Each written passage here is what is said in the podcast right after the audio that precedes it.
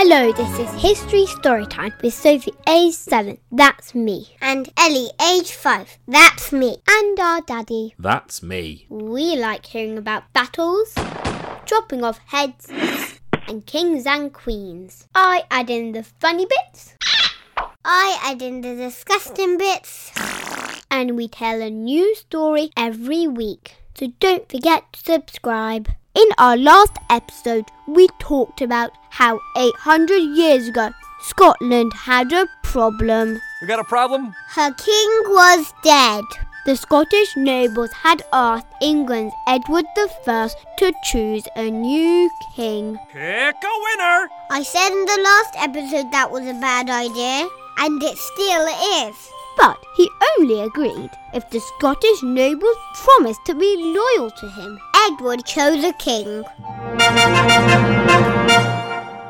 Then asked the Scots to join him in a war against France. They didn't want to do that. So Edward invaded Scotland.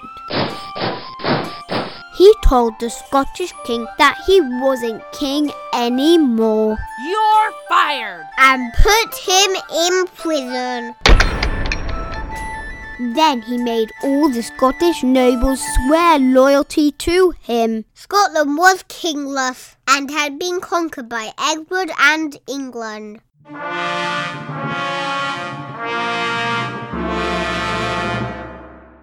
But lots of Scots were unhappy. In 1297, small revolts against the English started all over Scotland. One of the rebels was called William Wallace. What a fox! There are lots of stories about William Wallace. We don't know which are true. Lots were written in a book about a hundred years later by a man called Blind Harry. Stop the presses! It's the most popular book in Scotland after the Bible. But we will just do our best. An Englishman was in charge of Lanark in Scotland. He was the High Sheriff. William Wallace got into an argument in Lanark and escaped with the help of a woman, possibly his wife. Fabulous! Because another story also tells us that the High Sheriff killed William Wallace's wife. Whatever happened made William Wallace furious.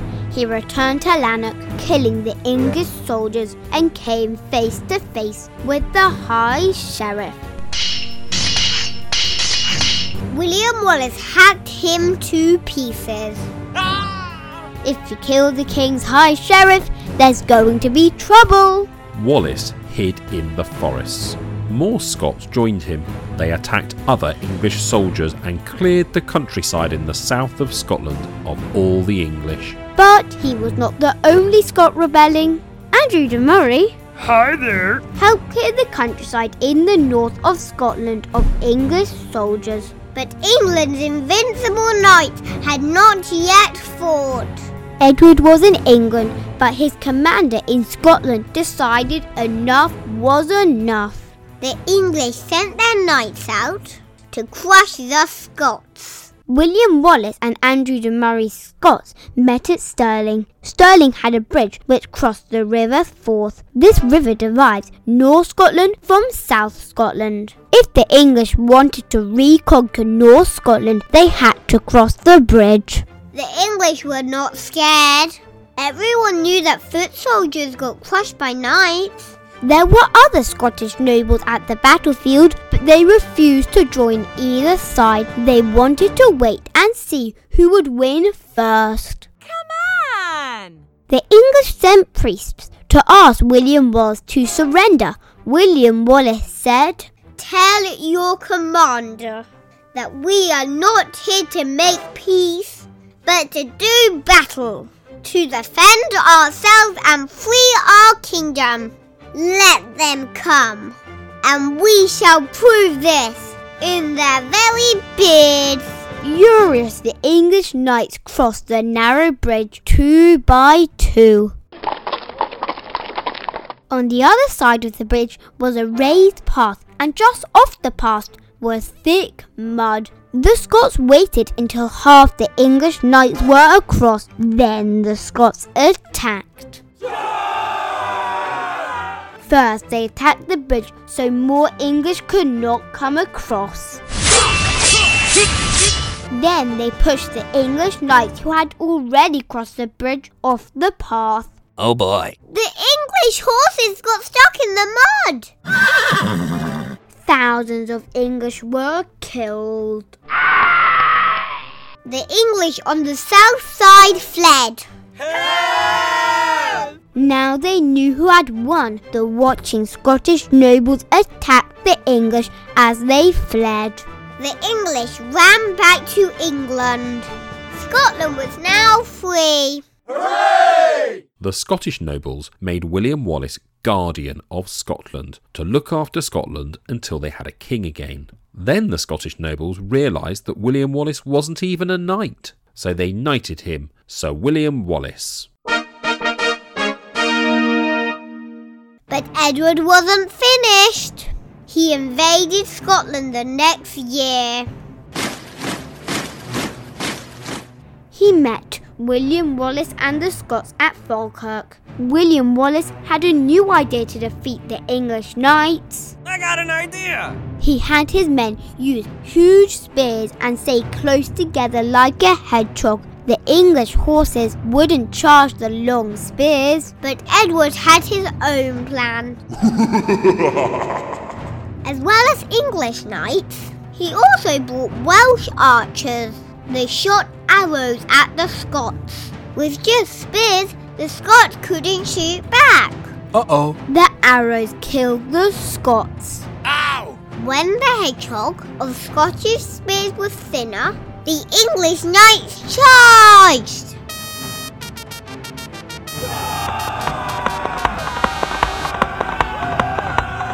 They crushed the Scots. William Wallace fled. Afterwards, Wallace stopped being Guardian of Scotland. Edward had won the battle. But he had not won the war. Inspired by Wallace, more Scots were rebelling. In particular, William Wallace was succeeded as Guardian of Scotland by the powerful Scottish nobles Robert the Bruce and John Comyn. The nobles had not started William Wallace's rebellion, but they continued it after his defeat. That's the story of our next episode. What happened to William Wallace? He travelled around Europe for a few years. Then he returned to Scotland, but a Scottish knight betrayed him to the English. What's the matter with you? He was put on trial in England for treason. That's when you have betrayed your country and your king. But his country was Scotland, and Edward wasn't even his king. That's exactly what William Wallace said. He said, I could not be traitor to Edward, for I was never his subject. But the English court found him guilty. He was sentenced to the most horrible death. He was to be hanged, drawn, and quartered. This is the disgusting bit. If you want to fast forward, I like the disgusting bits. They put a noose around his neck until he was nearly dead. Then they cut him down and woke him up. They tied him to a table in front of a crowd. Then they cut a hole in his tummy and pulled out his insides. Ouch! Then they burned them in front of him, all while he was still alive.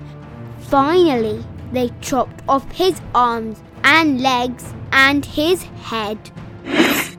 They sent the different parts of his body to different cities and put them on spikes to warn people not to rebel against the king again. did it work?